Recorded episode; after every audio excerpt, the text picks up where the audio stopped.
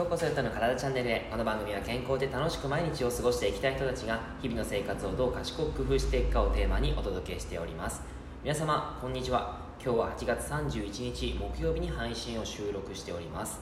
さて今日は16時間ダイエットということをお話ししていきたいなと思います。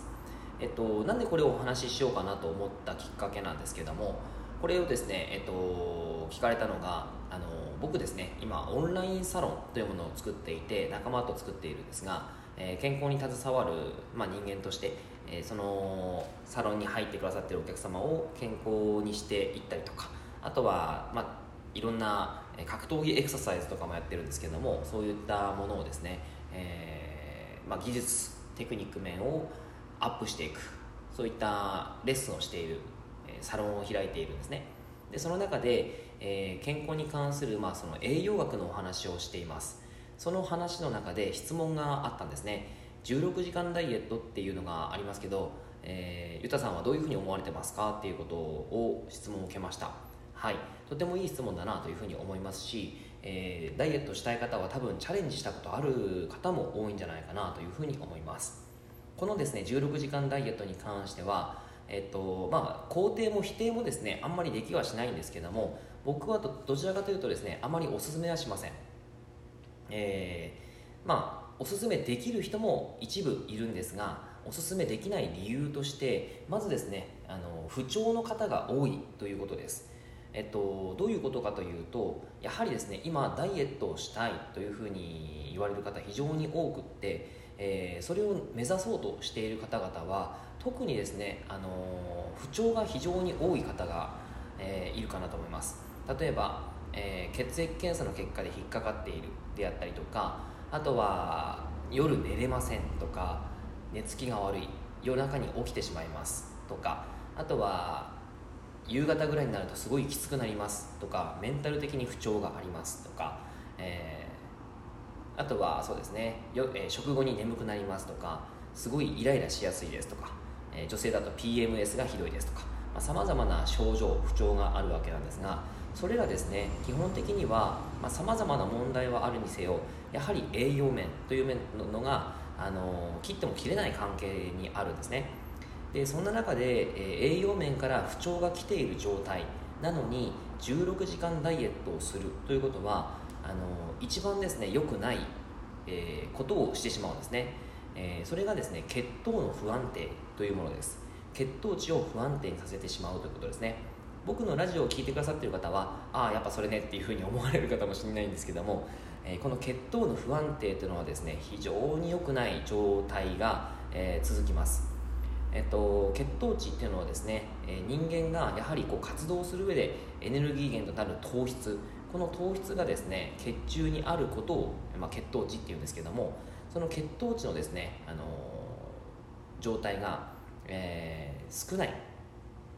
もしくは非常に多い状態だったら、えー、人間の体はですねあの異常なんですね、まあ、異常というかちょっとそれは語弊がありますけども例えば高血糖食えっとまあそうですね、え、デザートとかをすごい甘いデザートとかを食べた時に人間の血中には糖質がすごい溢れてきます。その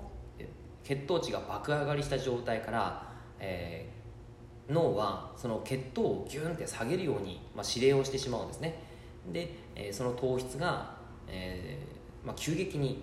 こう体の中に、まあ、細胞に取り込まれてしまうと。そうなった時に血中の糖質血糖値が、えー、ギューンと下がっていってしまいます。そうなってくると、えー、脳に対するストレスにもつながっていきますし体に対するストレスに直結してしまうんですね。それが起こってしまうことによって例えば肝機能の、えー、不調あとは甲状腺機能の不調、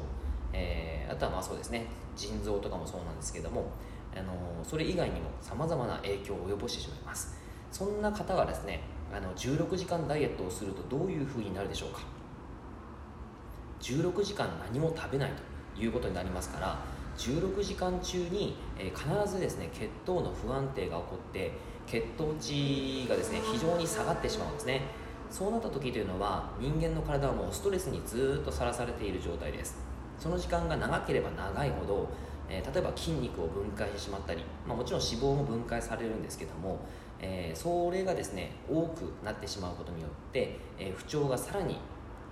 まあ大きくなってしまったりとかあとは筋肉の分解が起こってしまったりあとは中性脂肪も分解されすぎてしまうと脂肪肝というふうになってきたりもしてしまいます。だからこそその16時間ダイエットというのはすでに不調がある方に関しては、えー、絶対におすすめできないものなんですね。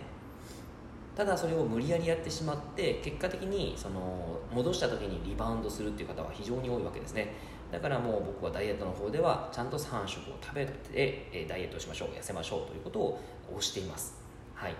じゃあどういうふうな方がこの16時間ダイエットおすすめなのっていうふうに聞かれるとこれはですね、えー、血液検査の結果が何も問題ない状態で自身も不調がなくそして、えー、ちゃんとですねその、まあ、毎日が普通に生活してきている人。この人だったら、まあ、特に男性ですね。男性とかはそんなにこうあの女性ほど、えー、カロリーを、え制限している方はそんなに多くはないので逆にいいかなと思います。えその16時間ダイエットをすることによってもちろん胃腸機能ですねそういったものがあのまあ、休まるっていう表現でいいかもしれないんですけども、え、胃腸機能の回復をさせるということができますので、え、まあそうですね、あの男性で、え、例えばお酒が続いているとかうん高高脂肪食高血糖食が続いているっていう形であったりとかさまざ、まな状態がありますけどもそういった状態の時にあの16時間ダイエットをしていくっていうのはたまにはあのいいのかなというふうに思います。ただそれが長時間あの長期間できはしないので、えー、というかしない方が絶対にいいのでやっぱりですね、あのー、最終的にこの16時間ダイエットはおすすめできないよというお話になります。はい。いかがでしょう？皆さんやってらっしゃる方もしくはやった経験がある方にはいるでしょうか？この16時間ダイエットですねやってみて、えー、体重が全然減らないとか、あのー、逆になんか不調が出てきちゃったっていう場合があったら、あのー、そのダイエットを見直してもらった方がいいかと思います。はい。えー、3食をしっかり食べてダイエットをすること。それをですね念頭に置いてまた見直してもらうといいかなというふうに思います。はい。ということで今日はですねあの内容は以上になります。内容がいいなって思えたらいいねマークやフォローしていただけると励みになります。今日もラジオを聴いてくださってありがとうございました。では良い一日を。